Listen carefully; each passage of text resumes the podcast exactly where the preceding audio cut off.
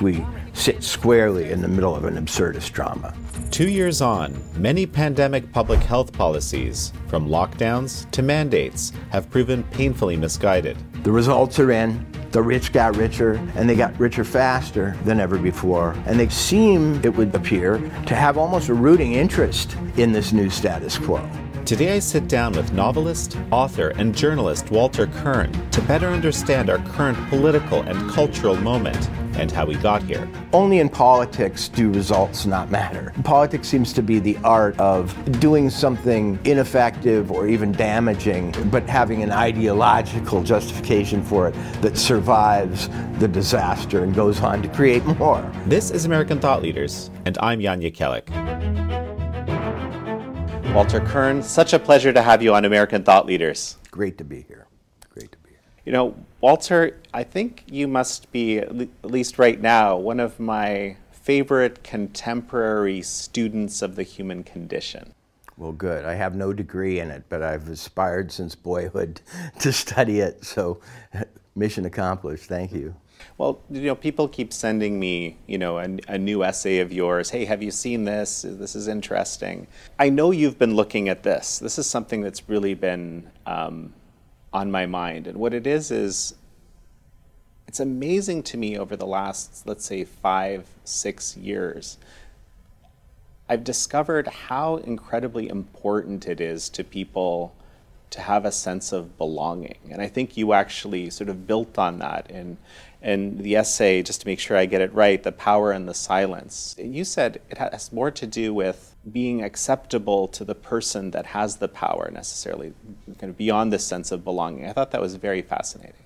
So that, so that essay was built on an anecdote that was uh, told to me by a uh, former president of a major U.S. bank. And uh, he was in a golf tournament at Warren Buffett's um, uh, golf course on the morning of 9 11, 2001. And uh, Warren had a uh, rule that cell phones, the new fancy cell phone that man had invented, was not to be allowed to disturb the golf tournament. And so everyone was um, acting as though they didn't have one in their golf bag or in their caddy's pocket. When the news of 9 11 started causing those phones to ring, the, um, mm, the, the, collected CEOs and world class celebrities at this tournament snuck away to learn that you know the, towers had fallen in New York and the Pentagon had been attacked. But so cowed were they by Warren's uh, prohibition or his ban on cell phones that they couldn't um, that they couldn't show their reactions to this attack on the United States. Their fear of displeasing Warren, their business superior, was greater than their need to, um, you know, react to an emergency of that scale. And uh, so I used that anecdote to really illustrate the point that you made that in human behavior, uh, we're told it's self interest that rules. But in fact, as demonstrated by this story and, and many others, uh, what seems to be the most prominent instinct, social instinct in people, is to please those who have power over them, to make the command chain feel good about itself and be good um, soldiers in whatever effort is deemed uh, most important at the time. And, and, and so uh, I think that explains a lot about human behavior generally, but especially uh, lately, as people's sense of what's going on around them and the disasters and difficulties they're facing in this COVID era are inconvenient to state because the line coming from the top is, you know, we've got this handled, or the vaccines are working, or, you know, uh, lockdowns have no cost, or whatever, whatever the lines coming from the top are, are that are at variance with people's actual experience, tend to lead to people yielding to the line, yielding to the um, command or the propaganda, and suppressing their own reactions. And that's a, uh, a reflex I've seen almost endemic to this situation. Well, and it's fascinating, but there's also, you know, some, I guess, portion of the population that seems to kind of enthusiastically support um, whatever the, the decrees are. And frankly, you know, to some extent, almost, you know, in a cruel way, vilify the people who aren't participating. Is it? Well, the thing that's happened during COVID is that time and time again, we've gotten a, a scapegoat for the situation. Um, before the vaccines, before it was the unvaccinated, it was the people who were reluctant to wear masks or, or the people who were keeping their businesses open despite supposed efflorescence of cases. Um, and so at every step, we've been asked to blame someone, usually to the side of us rather than above us, for the pandemic itself and for the toll that it's taken. And people's willingness to um, eagerly uh, participate in that scapegoating ha- has been troubling, but not, if you know something about the sort of history of social science, surprising. We're, we're a species that has been shown in the lab. You know, they, they, you see the Milgram experiment often uh, alluded to in this context.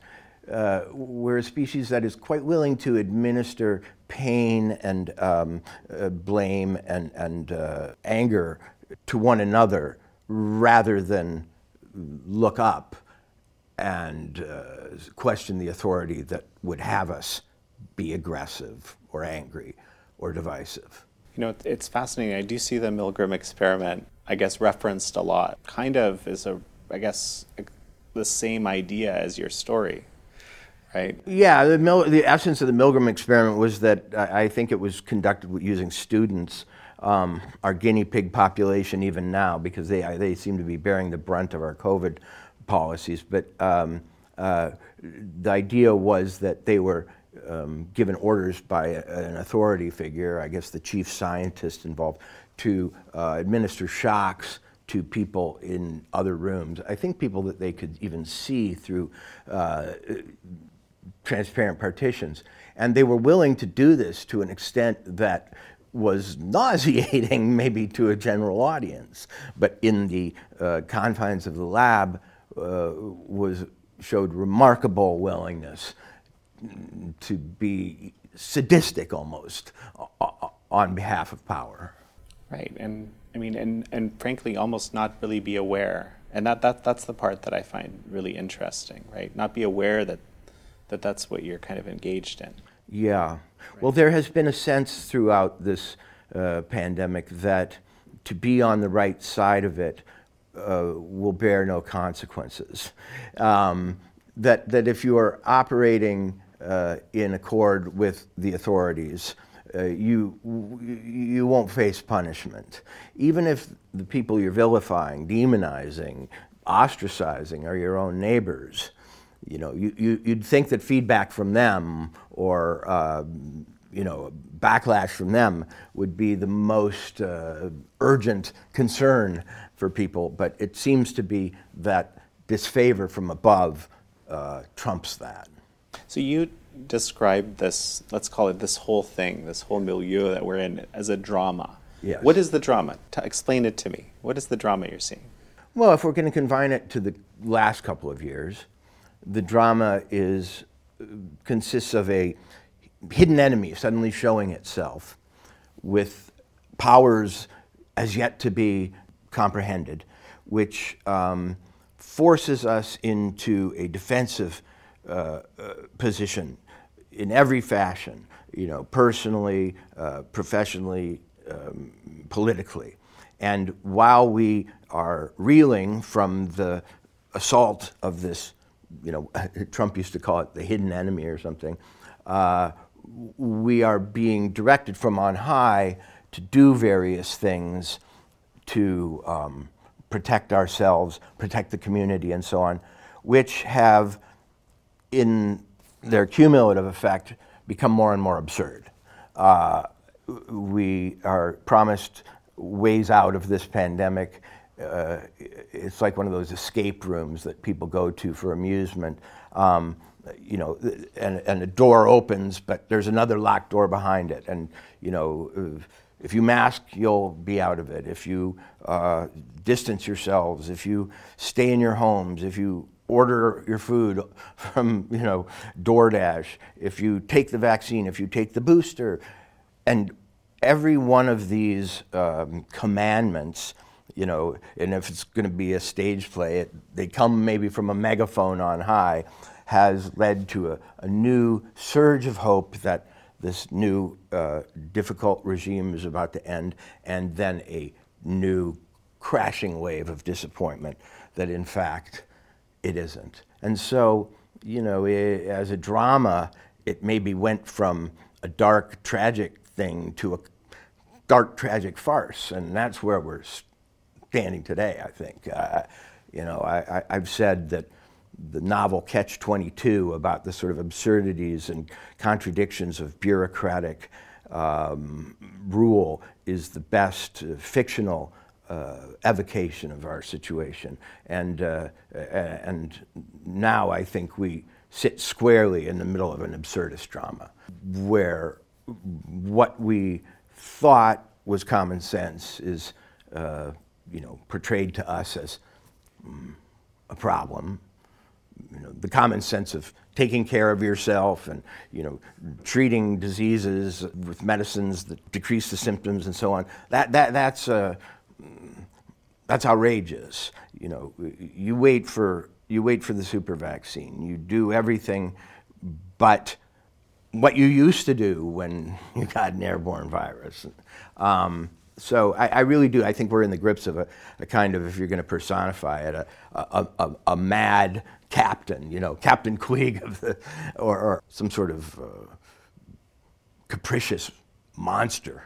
By this monster, you're not referring to any one person. This is some sort of emergent property or something, or what are you thinking here? An emergent property would be a nice uh, sort of uh, academic way to describe a hydra headed bureaucracy, which includes supporting characters like Bill Gates. I mean, never in my lifetime, in all of the crises I've lived through, has a billionaire uh, weighed in as some sort of actor in a public emergency. But we've, you know, we've got Bill Gates, we've got Fauci, Walensky, uh, the, the WHO, um, all of these uh, authority figures operating pretty much in a coordinated fashion when you say it's an emergent thing, it's a, a certain kind of behavior seems to be common to this whole group. Um, and one of the mm, signal features of that behavior is amnesia. I have been asked throughout COVID to take as gospel a series of absolutely contradictory directives which show very little um, awareness of the past uh, or even recently passed um, directive that didn't work. So, I mean, you know, Groundhog Day would be another popular novel or popular movie that might, you know, afford some allegorical uh, amusement in this situation. Because we do seem to be cycling through the same process of looking to authority, being disappointed by it, and then redoubling our search for an authoritative answer. You know, one of the things that's really been, I guess, on my mind throughout throughout all of this is this idea, and I and I started thinking about it with, with when I was thinking about woke ideology or the elect, as John McWhorter uh, calls the people that that, that practice it. Mm. Um, is this con- disjunction between intention or connection between uh, intention and uh, impact? right? So you hear when it comes to people's feelings, according to this ideology, it doesn't matter what your intention is; it's the impact. If someone's feelings are hurt, right. you're at fault, right, right. right? Now, the, the crazy thing about this is, and this, this keeps drilling into me, is that when it comes to implementing policy, it's actually the exact opposite. It's only the intent that matters, but the whatever the consequence, however outrageous, it kind of doesn't matter. It's the it's the good intent that matters, and that it, it, it reality shouldn't it be it should be the other way around, at least in my mind, right? Anyway, By their fruits you shall know them. Uh, that's been suspended, and it's by their good intentions you shall judge them. Um, but you're right. There, there, there's, a, there's a real intellectual contradiction here in the landscape. On the one hand, we live in a time of microaggressions and uh, speech as violence. And uh, as you say, if I feel bad, it doesn't matter if you were trying to make me feel bad, it only matters that I do. Um, then we suspend that uh, we suspend, suspend that criteria for the very powerful now who are constantly excused on the basis of having good aims. Um, and, and every time one of their uh, one of their edicts falls apart, or every time they say something like, "Oh, but masks, cloth masks, never worked," um, uh, you know, this Orwellian we're told, yeah, but their heart's in the right place, they care for the community, and new information has emerged. And so we constantly have to forgive the consequences and, and often the dire consequences of their, um, of their commands for some floating sense of their civic mindedness. Uh, but at a certain point, you know, only in politics do results not matter. You know, um, politics seems to be the art of doing doing something ineffective or even damaging, and but but but having an ideological justification for it that survives the disaster and goes on to create more. Um, and uh, you know, we are we are deep into the process of uh, uh, of denial about uh, about the consequences of the COVID regime. And we're also deep into the sort of occult um, adoration of the people who have made these mistakes and propounded these, to my mind, awful policies.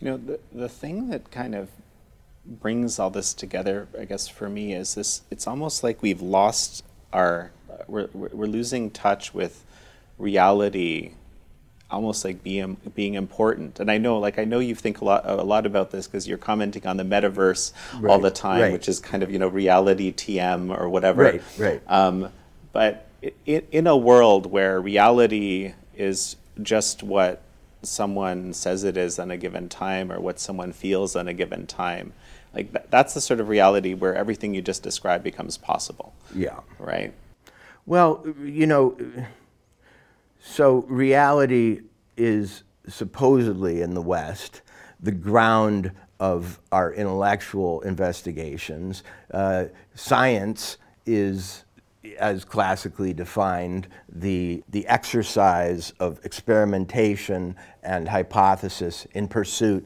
of deeper and deeper awareness of the real. That's science. Political science, and they become confused, seems to be more and more about the construction of a alternative reality, which is to be preferred, in fact, to the sort of substantial reality that science investigates, because politics has taken a sort of social view of, of events such that they can be, it is their engineering and their, and their manipulation that's more important than their, than their essence. And, I, I, I sometimes wonder if the political leaders of the moment and, and, the bureaucratic and their bureaucratic instruments even believe that reality exists independently of their uh, machinations. Uh, you know, it is what I say it is. They're sort of like Norman Desmond, the imperious uh, silent movie star, you know, who, who says, you know, she's living alone in her mansion and hasn't had a movie in years. And they ask her what's wrong, and she says, well, the movies got small. It wasn't me. And, and, and, and sometimes I feel like these Faucian bureaucrats and, and, and some of these, you know, uh, blowhard politicians are saying, you know, uh, reality is what I say it is. It's not I that was wrong, it's the world. Um, they're, they're starting to diverge from anything that we uh, formerly believed was sanity. Uh, sanity as defined by some sort of correlation between your belief system and what's actually happening. Their belief systems have become preeminent, and you know that, that's what happens, especially I think with left-wing ideology. It's so concerned with the engineering of a utopian future that it sees the present only as material to be shaped for that purpose, rather than something having an independent life. Well, and there's this other element where it's really, it's basically just about power, where whoever holds the power, wields the power, decides, and and so everything is sort of, I guess, built around trying to get that, keep it. I mean, this. It's a very cynical time, and it's a cynical time that believes itself to be uh, an ideologically pure and even optimistic time you hear people saying things like, which were used, which used to be jokes, like it's not, it's not who votes, it's who counts the votes. But you now hear that from the top. It's who puts out the statistics, not the reality that creates them, that's important.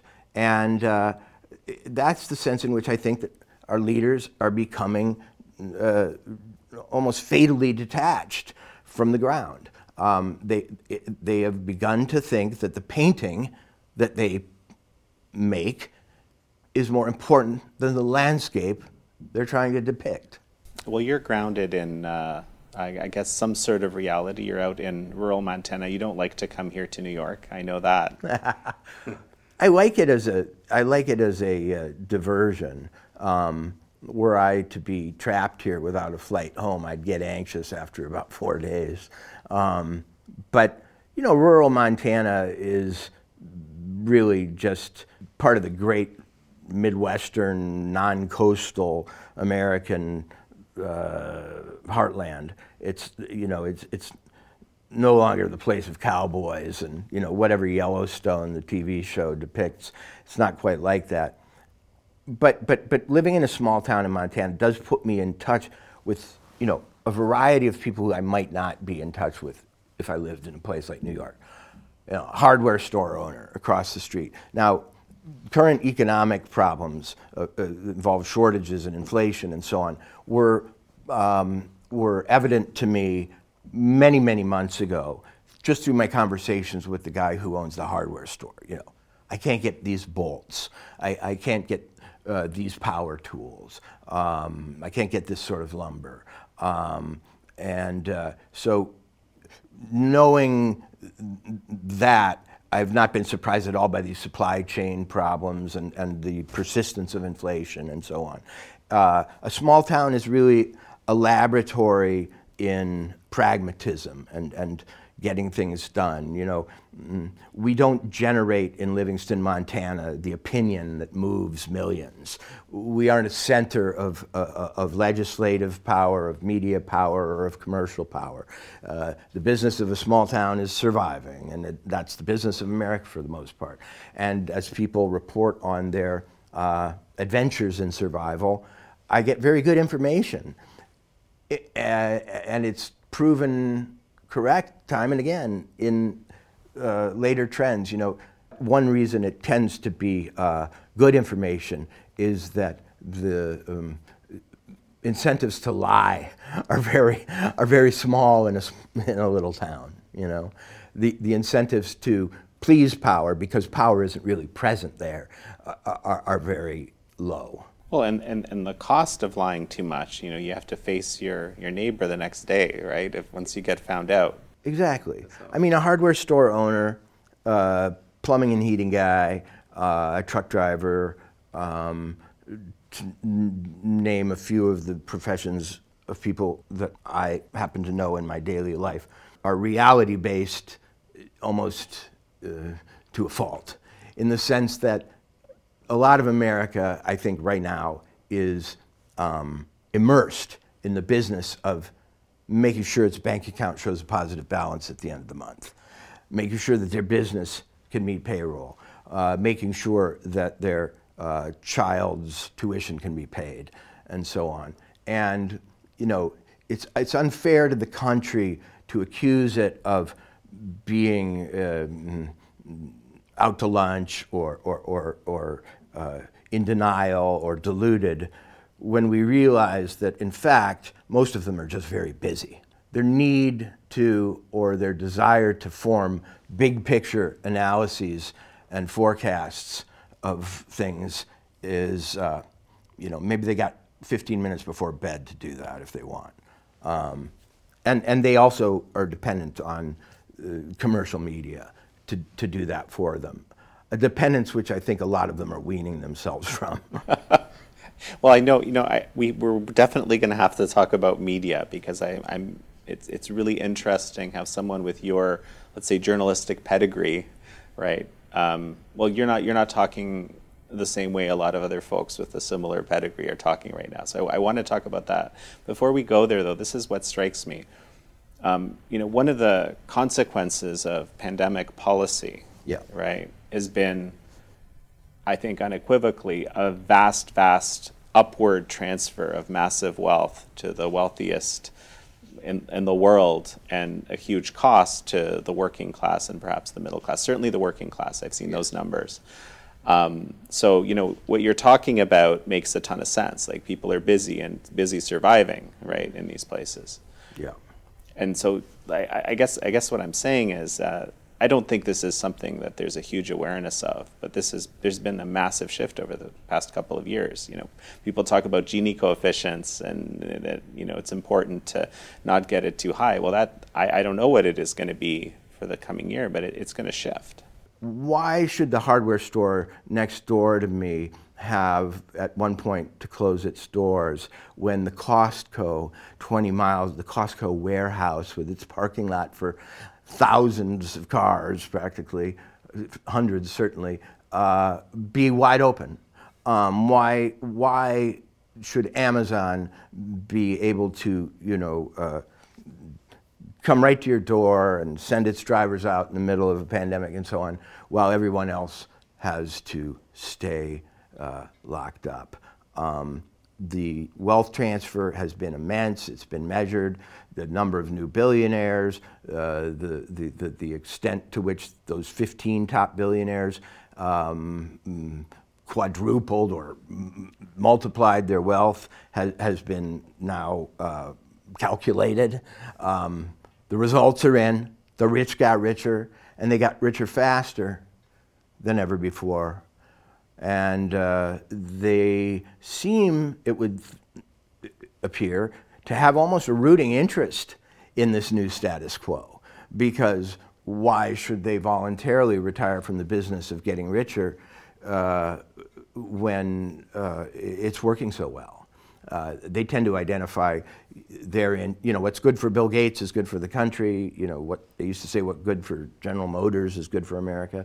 Um, it, it's frightening, frankly, to see the most powerful people in society uh, incentivized to continue this regimen, which is such a disaster for everyone else. Um, they aren't protesting. They aren't trying to get kids back in school. They aren't worried about you know the survival of small businesses or the excess deaths that seem to be um, occurring. Uh, and Bill Gates, I read last night, is warning of even worse pandemics. Now, I have seen a lot of dystopian movies and I read a lot of science fiction, but in very few of them have the world's richest or second richest person appeared on TV to scare and terrify the populace with scenarios of death, destruction, and disease. That, that's not a healthy society that, in which that either happens or is tolerated. You know, so let, let, let's let's go into this the media media question that I was mentioning a bit earlier. You know, you, so how is it that Walter Kirn has this I think I, I, when we were chatting, uh, you know, another time, I called you contrarian. You contested that. Yes. I thought that was, I thought that was very thoughtful, actually. But let's say different, quite different perspective on the world than people, than your, than frankly your peers, right? Well, it, it, it has to do with my path through life, frankly. I, I grew up in rural Minnesota. I grew up on a farm. I went to a school that's now closed because it didn't have enough students, kindergarten through 12th grade in one building. And uh, that was my reality until uh, I went off to Princeton University. You can imagine the collision between farm kid and um, child of, of wealth at Princeton that I experienced. I then went to Oxford University on a fellowship. I was academically fit to do that and forever grateful I was given the opportunity. Came back to New York City, worked in at Vanity Fair magazine, many other magazines. I, have I've written for Time. I've uh, written for the New Republic. I've been a columnist at Harper's. These are these last two magazines, very establishment liberal magazines. And so rather than a contrarian, I'm, I'm still just that kid, uh, Dorothy from Kansas, uh, maybe, uh, seeing the ways of power without a lot of stake in, mm, in, in affirming the ways of power.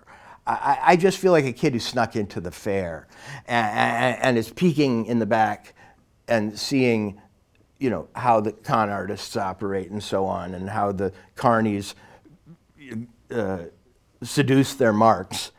But it's not contrary because uh, I'm not reacting to anything. I'm simply reporting with a natural skepticism which I thought was the job of all reporters. I mean, the reason I set out to become a journalist or become a writer was I wanted to tell the truth that those people who have um, authority and power in society might not want told. Um, or might not even be able to see by virtue of their position. You know, they, they, they're, they're subject to agreements and tribal loyalties that may not allow them to perceive correctly what's going on. I thought the job of a reporter was to be that little boy who sees the you know emperor naked or um, and, and I found out to my chagrin that there's a name for that. They call it a contrarian. They might even call it a conspiracy theorist. If you were to note that a few of them got together to do something that wasn't good, um, and I always thought of it just as the job. So yeah, I do reject contrarian, just as I you know, reject a lot of the labels they're using now to marginalize people. You know, they call people who are who don't want to take the vaccine anti-vaxxers as though they have an ideology. Well, they don't. They, there's a certain medicine that they are feel dubious about and maybe not and maybe don't feel they need. Um, uh, and so the, the establishment, the system, which does exist, and I mean, I'm here to tell you that my voyage from farm to the canyons of Midtown Manhattan media has taught me yeah, they know each other. There's a group, there is a set of institutional affiliations, marriages, um, old school ties, uh, financial bonds that in aggregate do create an establishment which does have some consciousness of itself, its own needs, desires, and interests. And, uh, um, you know, to, to honestly reflect that fact is not to me to be contrary, it's simply to be clear. Well, so of course, now I'm thinking about another essay which you wrote, which a number of people actually sent my way. Uh, which is well, actually, I can't say the name on the show. Okay. The BS. Yeah, the BS. so, so, I, so I, I, I, um, I grew up in the Mormon Church. I don't like to swear, but I decided that my mm, revulsion with the uh, with the media and the big electronic and corporate media, especially, deserved uh, a, a, exception to my policy of, of Andy Griffith uh, euphemisms, and so I, I, called it the BS. Used the whole word, and that came about one morning when I was uh, sitting on my Apple iPhone and looking at the headlines it pushes at me. And, and, my wife said to me, What are you doing? And I said, Oh, I'm just looking at today's BS. You know, and, and I decided because part of my job as a writer, I think, is to take things that are complex and, render them simple, uh, or at least uh, mm, translate them into simpler terms. And I, I said, oh, that's just going to be my word for the whole thing. The stuff that comes in your iPhone, the stuff that streams on your TV, the internet headlines every time you, you know, log on to Yahoo or whatever, it's all the BS. And never has it behaved more like the BS than now. Um, I, I, mean, I've actually gotten to a kind of a radical point at which I wonder if consuming this stuff at all is good. People argue, well, you know, even if it's not all credible, you should know what they're saying. And I, I used to believe that myself, but now I don't even know that I should know what they're saying because the minute I know what they're saying, the minute I know the kind of stories they're launching and the fables they're telling and the propaganda they're pushing, I become enmeshed in it and I become emotionally uh, agitated and I start to push back against it and debate it when in fact I should not be, uh, I should not be in that neighborhood. Hmm. Why go into a neighborhood where there's only trouble? Why not try to create a separate a, a, a, separate, parallel, unmeeting, and superior um, uh, process for understanding events. This one is so, you know, to use a legal term, uh, it's all the fruit of the poison tree. If the tree's poisoned, why do I keep picking the fruit? Even if it's to put it in my mouth and reject it. Maybe I should get out of that forest and find another one or grow one, even, you know. You know, so this is uh, evolution because I actually pulled something on exactly this topic from the, from that essay. You had wrote, you know, engaging with the BS news stream for the defensive for defensive deconstructive reasons has been my personal program for a while now. The game can be intellectually amusing; it confers a sense of brave revulsion. But now you've evolved from this yeah. position, it seems. I don't want to be outraged anymore because to be really, you know, folkloric with you, I think they want me outraged. We know that campaign politics has a thing called the wedge issue, an issue that isn't an issue that isn't really pressing in reality, but which, if brought into the conversation, will cause people to sort themselves into warring camps, and hopefully 51% of them will come to your side. I don't know that I want any more to have a wedge issue per hour inserted into my consciousness such that I can't see the big picture. And like I say, I used to think, well, you know, imagine I'm in a communist country. I, I watch the propaganda channel just to see what the party wants me to believe so that I can what? Um, counter it, um, not believe it, uh, laugh at it, um, be angry about it. But at least in the US, there is still an alternative, which is to cultivate other sources, um, other, uh, uh, to, to uh, grant credibility, if earned, to other authority figures.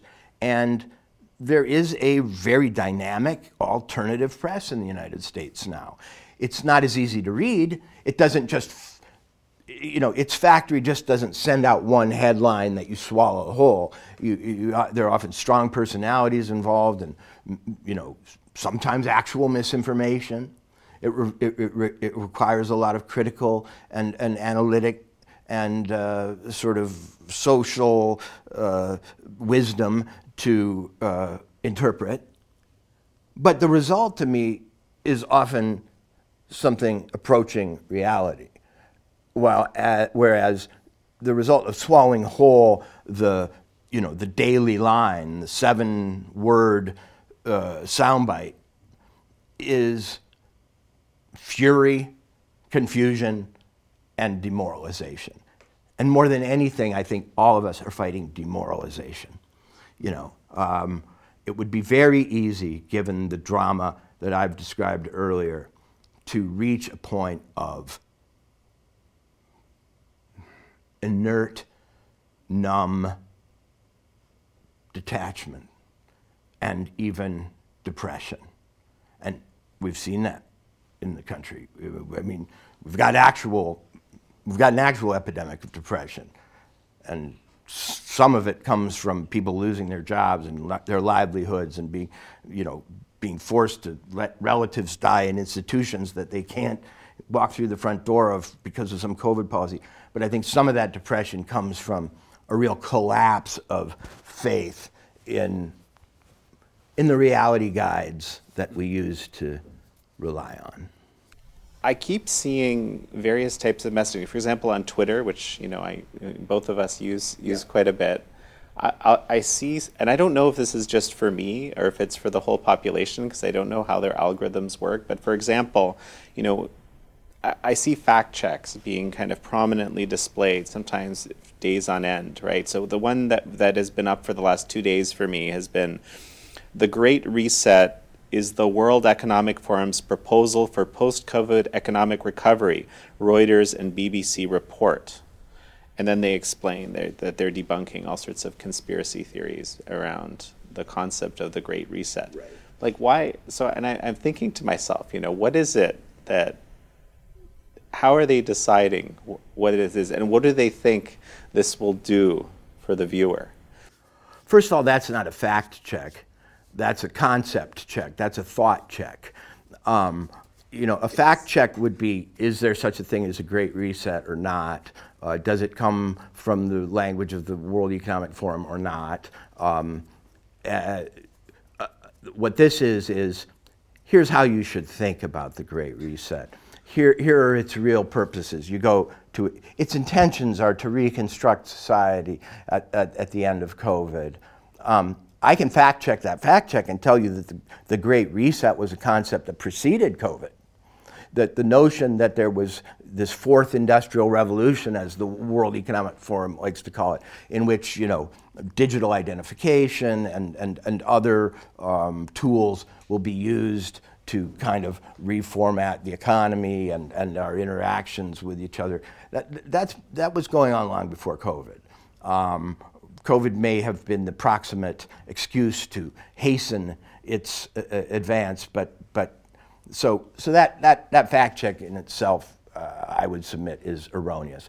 But this notion that we need to be constantly rapped on the knuckles every time we um, think the wrong way, really. Think the right? wrong way. Yeah. Yeah. It, it, they're, they're not so much the thought police as as the thought. Uh, you know, hall monitors or, or, or, you know, the thought bathroom attendants. You know, um, they, they, they, they work below the level of the law and below the level of actual punishment to keep us constantly in motion in the direction that they wish us to go. I mean, they're like sheepdogs nipping at the heel of the herd. Um, and more and more, this seems to be what journalism believes its mission to be.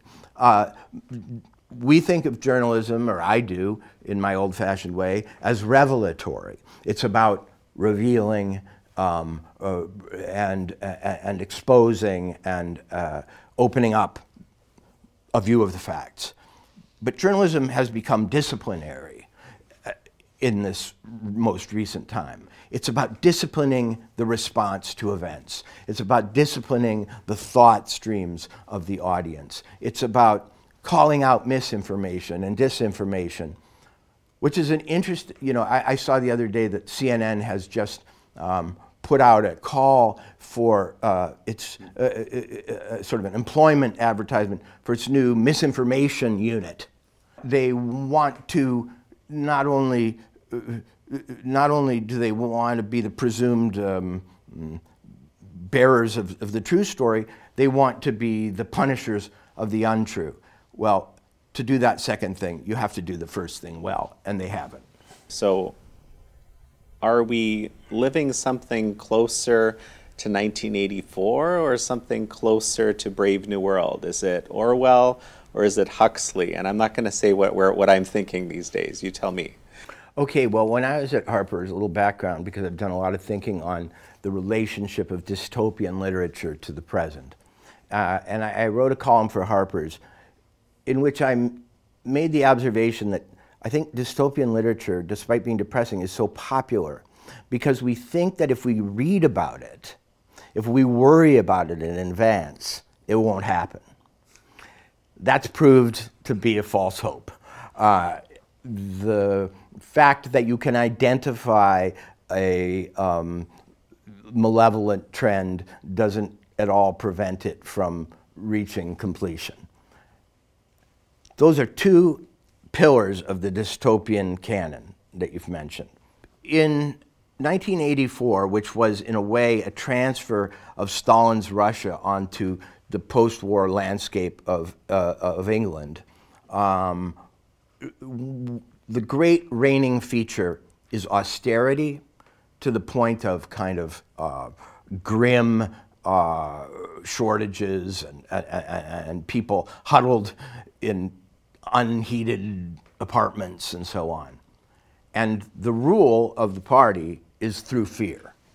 Uh, the, the, the, big brother rules through, and the ministry of truth and the uh, other um, uh, instruments of government rule through fear. They rule through fear and deception. In the Huxleyan vision, rule is conducted through anesthesia. Uh, people are people are made to conform, comply, um, uh, go, and go along through the use of um, amusement, diverting entertainment, and actual drugs that cause euphoria or you know, uh, chemical gratification. So in 1984, the people were scared. In Huxley's Brave New World, they're asleep or, you know, caught up in trivial gratification. These don't have to be um, mutually exclusive uh, scenarios. Uh, because what I see as the present, uh, our present predicament is a merger of the two uh, visions. We are at once anesthetized by TikTok, by pharmaceutical drugs, by illegal drugs, by Hollywood, by a kind of news as entertainment. On the other hand, to give the Orwell uh, position, we are also afraid. We know ourselves to be surveilled. As a journalist, there was a year when I realized that private, that private communications with sources were not private or could not be presumed to be. And every good journalist now uses some form of Signal or other uh, communications app thought to be less uh, uh, surveilled or surveillable. My fear that I'm being watched, which is rational because I am, comes with a fear of being ostracized, which is even more uh, acute and I think um, even more influential in our day to day life. We put up an opinion on social media or even in conversation, and we find ourselves rather instantly, if it's Twitter especially, um, attacked, uh, denigrated, called names, or just dropped. You know, I blocked him. And so between the stick of Orwell and the drugged carrot of Huxley, we are, I think, a much more complacent and malleable and somewhat manipulable society than we used to be. And the people whose job, or who see it as their job, to, to govern us, to guide us, to direct us, and to exploit us often, have used a combination of these age old tools. And, you know, uh, listen, it's much more Huxleyan than Orwellian to be locked up in your house but to, by, by, by, by official decree, but to find it pleasant because you can play video games and order food. That, you know, and maybe if you live in a medical marijuana state or a legal marijuana state, you know, be, be high. That's, that's Huxley to a T, you know. Vax cards, presenting your papers, um, worrying if something you said on Twitter is going to get you canceled, canned from your job, um, or rejected by your friends. That's Orwell.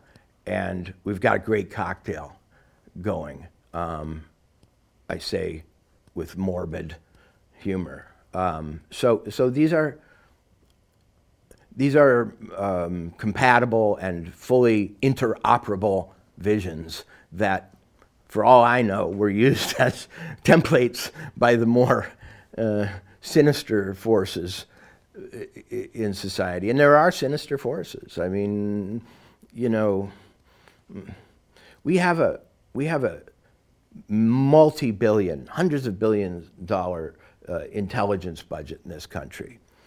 Where do we think that money goes? You know, we, have got um, we've been studying for a hundred years techniques of propaganda and um, behavioral uh, manipulation, often to use in societies where we, let's say, want to de radicalize uh, Islamic uh, extremists. Um, you know, the military has perfected the PSYOP. And then the other day, I read a Bloomberg headline on Twitter in defense of PSYOPs as ways to combat misinformation. It was actually the headline. PSYOPs, you know, to, to paraphrase, PSYOPs are good because they combat misinformation. Oh, well, maybe that's a news perhaps to the naive American. Um, oh, I've been the subject of psychological operations, a military term? Well, it's not me suspecting that, it's Bloomberg celebrating it. Never thought we'd get there. Not so quickly. The, the there was a headline from a little while ago which I thought was really interesting. It's tied to a book that is sort of you know at the top of my list right now out of the UK, where um, I I forget what they're called behavioral nudges. Behavior, well, yeah. So basically, but there's actually governments have these behavioral unit, behavioral modification unit, or something like this, where they do this so-called nudging, yes. right, of the population in a particular direction and then you know there was some of these people in this book are basically saying i think we may have gone a little too far on the fear side of things. Like they're kind of hmm, right. admitting this and just and they're just reading about this. I thought that's fascinating. But aren't we talking about like the removal of you know core democratic agency here? Isn't that the corollary of of this type of activity? I mean it, it's it's kind of incredible that well the point is that, that that this is obviously being done without the awareness of the population which is supposed to be electing the people that are putting out the decrees about what they're going to do right? What these what these units are going to do. So so to break down what you just said yeah the UK found that its use of psychological techniques to create fear in the population so as to foster compliance with the COVID regimen went too far. It's like they have a soundboard. Let's hope. One of the levers is labeled hope. One of the levers is labeled, you know, financial incentives. Incentives. One is labeled fear. Well, now they're admitting we turned the fear level uh, uh, uh, a little too high. Um, shouldn't the news be that we were doing this at all and then that we did it wrong? But but they they sort of buried the lead and they said, we did it a little bit incorrectly. Here in the United States, we have this uh, Harvard psychologist, Cass Sunstein, who was brought in under the Obama administration to nudge and use his sort of academic uh, knowledge to nudge people into what were thought to be socially desirable um, uh, decisions. And it's a kind of pseudoscience of, of getting people to do things for their own good that they thought was helpful for uh, desirable civic ends. But in both cases, you're talking about overriding agency, you're talking about overriding free will with invisible manipulations in order to get a desired response. Now, is that incompatible with the project of democracy as classically understood? Because democracy was thought to be the, um, the collective exercise of the will of the people, and that will was thought to be the result of their, hopefully, educated and uh, enlightened sense of their own interests and of reality. What sort of democracy is it where it's a robotic and automated process of getting people to, to vote? You know, yes, they, they, they sign off on decisions that, in a sense, they haven't made, that were made for them and installed in their consciousness. That, that's a travesty. It's a philosophical travesty. You know, yes, everyone gets a vote and we decide what it is. And when we install the opinions and the urges that lead to that vote, that, that's a subversion of the democratic ideal at its very root. But there seem to be these Dr. Strangelove like characters in, in, in modern technocratic government who believe that it is um, fitting that people be moved to do the right thing below the level of consciousness, that their instincts and their emotions be, uh, be engineered to bring about outcomes that the state itself has identified as desirable. When we talk about elitism, what we're really talking about is a class of people who believe it's their job to, um, to uh, engineer and bring about right behavior using tools that often only they know they have. And that elitist vision of democracy has gotten, to my mind, I mean, it's, it's all well and good to uh, guide, inform, um, uh, exhort, and use all the traditional uh, political tools to bring about your desired outcomes, but to sort of get into the operating system of the human mind and program it without its knowledge. You know, that's a matter for science fiction writers, not American citizens. No one should aspire to be an automaton, and yet some seem to feel content being one. And it's because their deep conviction is that these people want the best for us. And they're advertising their own virtue. You know, our leadership advertises its own virtue nonstop. It's, it's, uh, it's forgivable to think that they are the saints or the, you know, the seers and priests of the new good that they purport to be. How, how wearisome it is to wake up every day having to, you know, interpret the propaganda, fight back against the, the buzzwords and the emotional uh, button pushing. It's just, it's just exhausting. In a war, the side that wins first is the side that still has energy left, and the side that loses is the one that gets tired. And, and I think to some degree, we're all tired of this dance that we've been playing with authority, this dance we've been engaged with in authority, uh, or, or a card game even, in which they seem to hold cards that we can't see. That, that, that British story suggests that they used fear by what? Um, amplifying disturbing statistics, um, using rhetoric that was darker than need be. I mean, uh, well, when you, when you uh, inflict such stress and, and anxiety and um, apprehension on a subject population, it will, after a while, grow weary and demoralized and dispirited.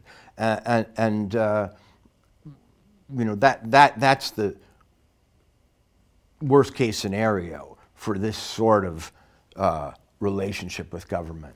That the people actually grow that people actually grow tired and weary of the constant barrage of emotional provocation.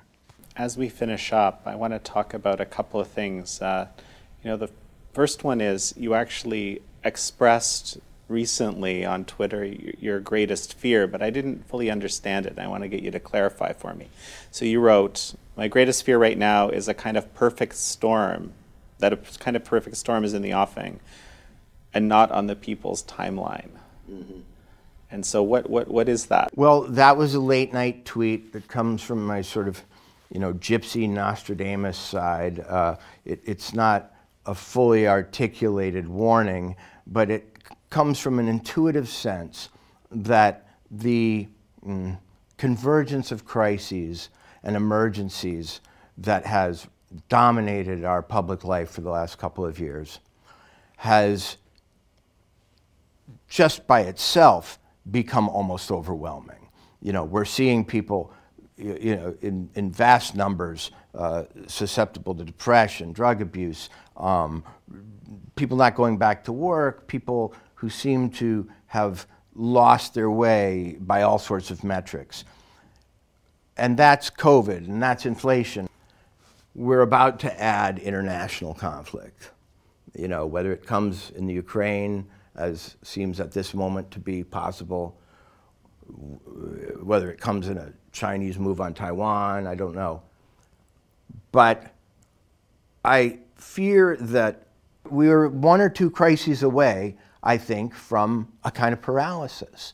And what they might be, you know, as I say, it could be an international uh, conflict, it could be domestic terrorism um, which we're constantly being warned against in this ominous way that leads me to believe, um, you know, where there's smoke, there's fire. Either there is this actual white supremacist, nascent, uh, nativist uh, threat, insurrectional threat, or they're happy to have us think there is. I don't know. But, but add too many more. Uh, uh, logs to this fire and it could turn into a conflagration. I think it is the desire of every, every ambitious and proto autocratic regime to want to rule by fiat. And, and fiat rule is made most uh, attractive to people when they feel powerless and swamped. And so sometimes I wonder you know, Biden's popularity plummets, plummets, plummets, yet he never changes course. Uh, why are they so content to see the crises pile up?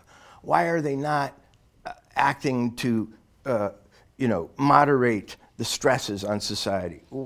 In fact, they seem to be you know, talking about insurrection and, you know, threats of terror, domestic terrorism in advance of anything really happening. You know, they're turning up the fear, they're turning up the apprehension, and a few more of the, and, and we have Bill Gates saying, wait for the next pandemic. And that's ominous to me. The idea that maybe our leadership is invested to some degree in a, uh, situation that the people will find overwhelming, such that they can launch their great reset or hatch their plan for a new order. It doesn't seem out of, uh, out of the realm of the possible. Uh, they are looking at the world as a kind of Lego set, and they're only going to be free to build the utopia castle that they crave if the former structures are completely disassembled. You know, and there is precedent for for such things as you're talking. I'm thinking about you know the the, the Cloward Piven strategy, basically being enacted right in, in, in mm-hmm. New York City and so forth. That's interesting. Well, you know, Hegel, the great philosopher of sort of political history, saw. Mm, progress, and he was a philosopher of progress. He believed that, that the, the politics and history were leading toward the creation of a sort of all powerful state, which he identified with the deity, in fact. And the process by which they did this was conflict, the dialectic, the synthesis and the antithesis. And so, in his abstract way, he suggested that we, we go forward through this constant internalized conflict and crisis machine. And, and, and you know, I, I sometimes worry that that's the politics of the day, that sometimes they are waiting for the pretext for reforms that they believe are inevitable and perhaps are even willing to help that pretext along. Well, so let's do the flip side here. And I'm just also remembering something you told me, you know, in conversation uh, in the past, and I, I, love this. Actually, I wrote it down. You said, um, "I absolutely allow for wishful thinking." I allow in my intellectual process a place for wishful thinking. I allow myself to imagine what I hope will happen because I see no other way of making it happen if we don't first picture our desires, articulate our hopes, and even dream past likelihood or probability a world that's better and in which things work out. We can't, we can't write the script for recovery or the script for normalcy and revitalization without wishful thinking, without a beacon, without a sense of how ideally things could happen. Because without imagination, analysis is retrospective. It can only tell you what's happened. It can only examine that which is already uh, history is already presented. But how do you make history? How do you, how do you turn the wheel of events and time to your benefit? And that comes from imagination. And, and you know, insofar as people say, Walter, you're on the right or you're a conservative, and I don't know that those are accurate labels, I, I, I, I say, one problem for me with conservatives and, and, and sort of right wing thinkers is that they're not doing a good job right now of imagining the future they, they want. They often speak in terms of return to classical or past golden ages, uh, classical situations or golden ages. But I think it's time that those in the dissident, free thinking, conservative, libertarian, whatever community allow themselves to picture a, not a paradise, but a better world. And start to um, lead by attraction and by, uh, um, by uh, appeal rather than scolding and criticism. The left has become a very scoldful uh, world. You know, eh, eh, put your mask on, take your vaccine, shut up, don't say that word, um, etc. The right, if I'll call it that, I think has a great opportunity to corner the market in hope. And they should do a better job of it because the situation that we've been in for a couple of years has left a lot of distressed and depressed and I think um, hollow uh, souls out there who are waiting to be filled by something a little more nourishing, a little more optimistic. You know, we don't have a Ronald Reagan yet, right now, uh, who is capable in his actorly way uh, say there's a city on a hill, a shining city on a hill, and make and, and sell it but, but, but we, have to, we have to be moving in that direction now because pointing out the hypocrisies, the contradictions, the failures, the institutional conflicts of the media, of, of corporate and governmental power will get you uh, only to the point of disgust. Mm, but how do we get to the point of motivating um, optimism? So, Walter, when it comes to media, uh, the, the media environment. We're in this situation now, it seems, where a number of people who were once, I guess, on the inside of the corporate or mainstream media environment, like yourself, are now kind of on the outside. Mm-hmm.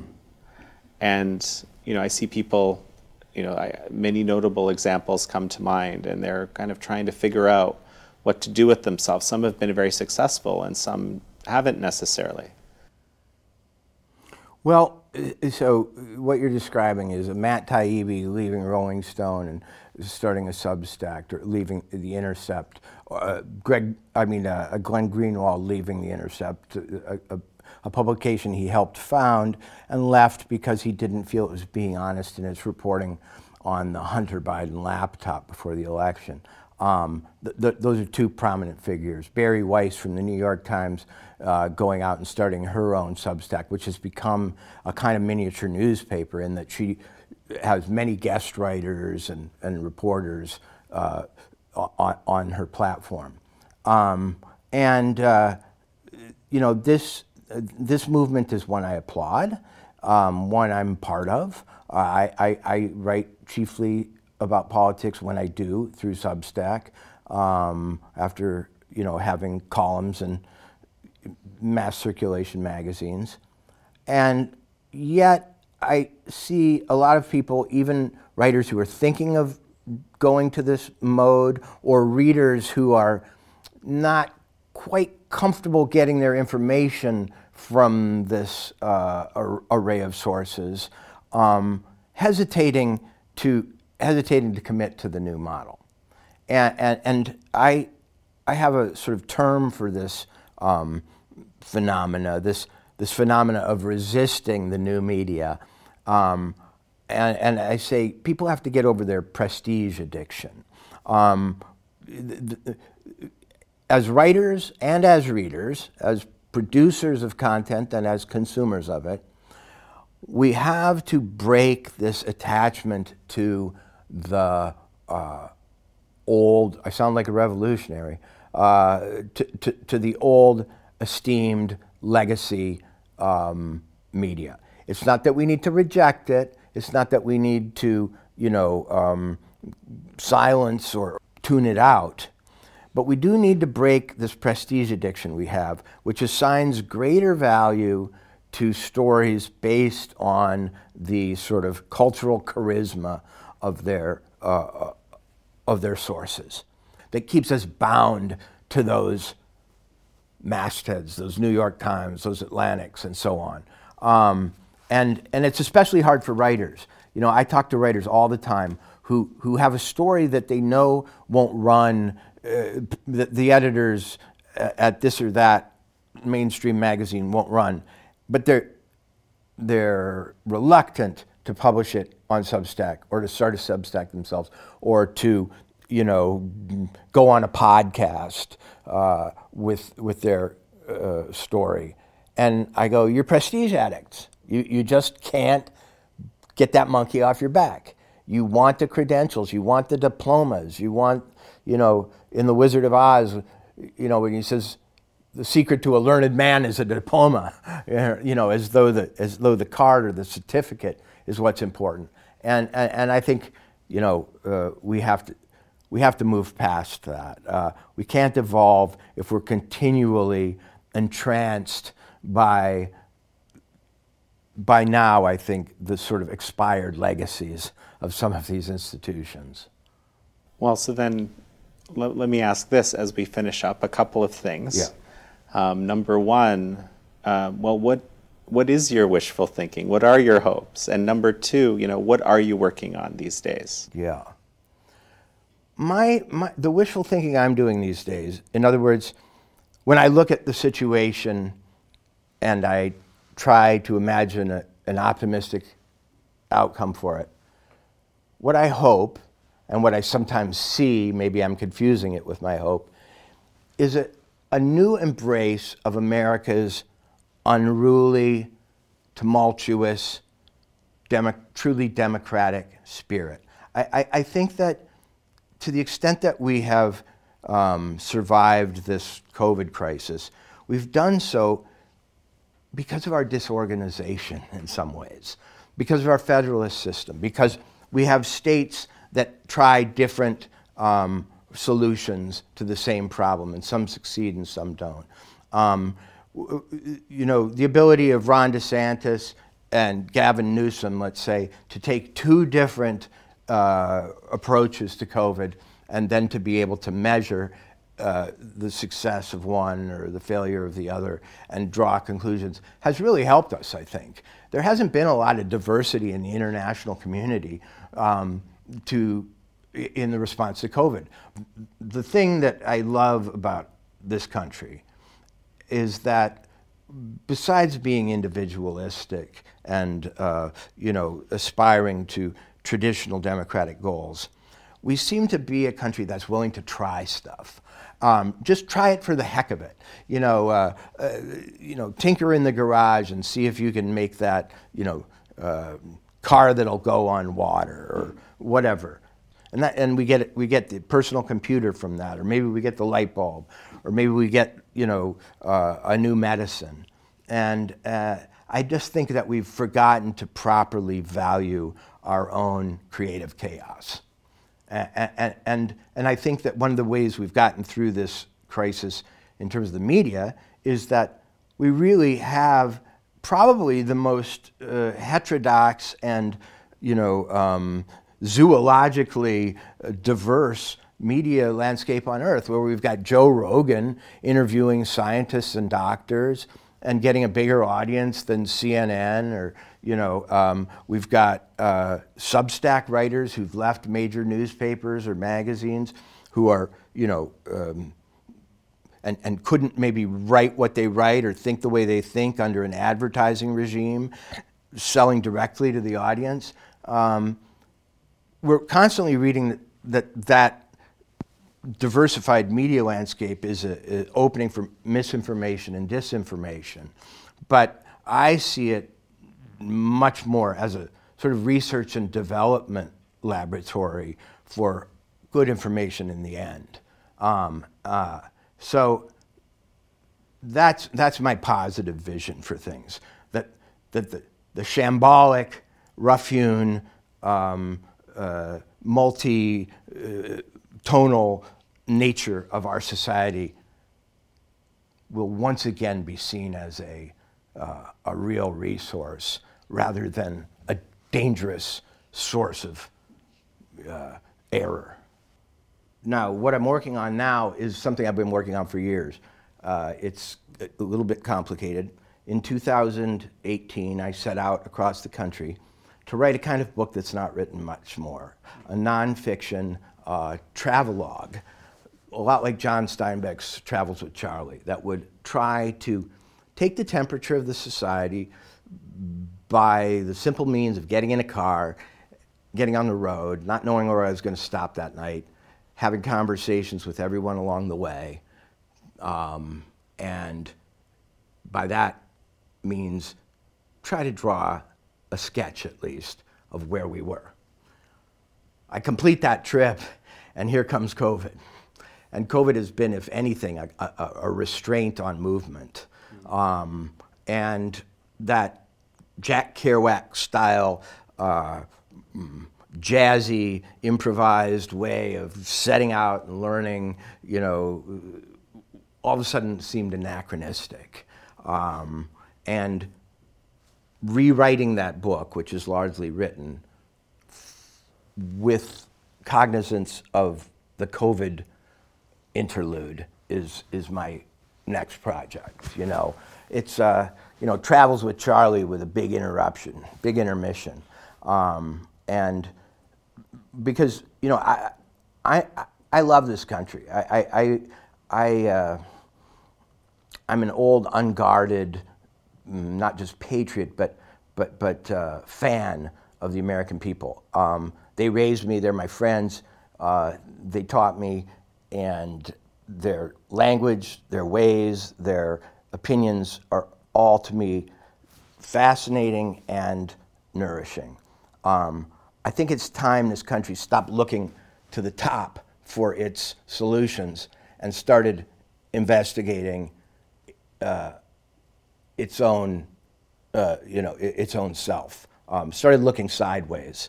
Started exploring again. You know, the, the answers are to be found uh, among one another, not by turning on the television. And I think that's become clearer than it's ever been in this in this society. Well, Walter Kirn, it's such a pleasure to have you on the show. It was great, great pleasure and a privilege. Thank you.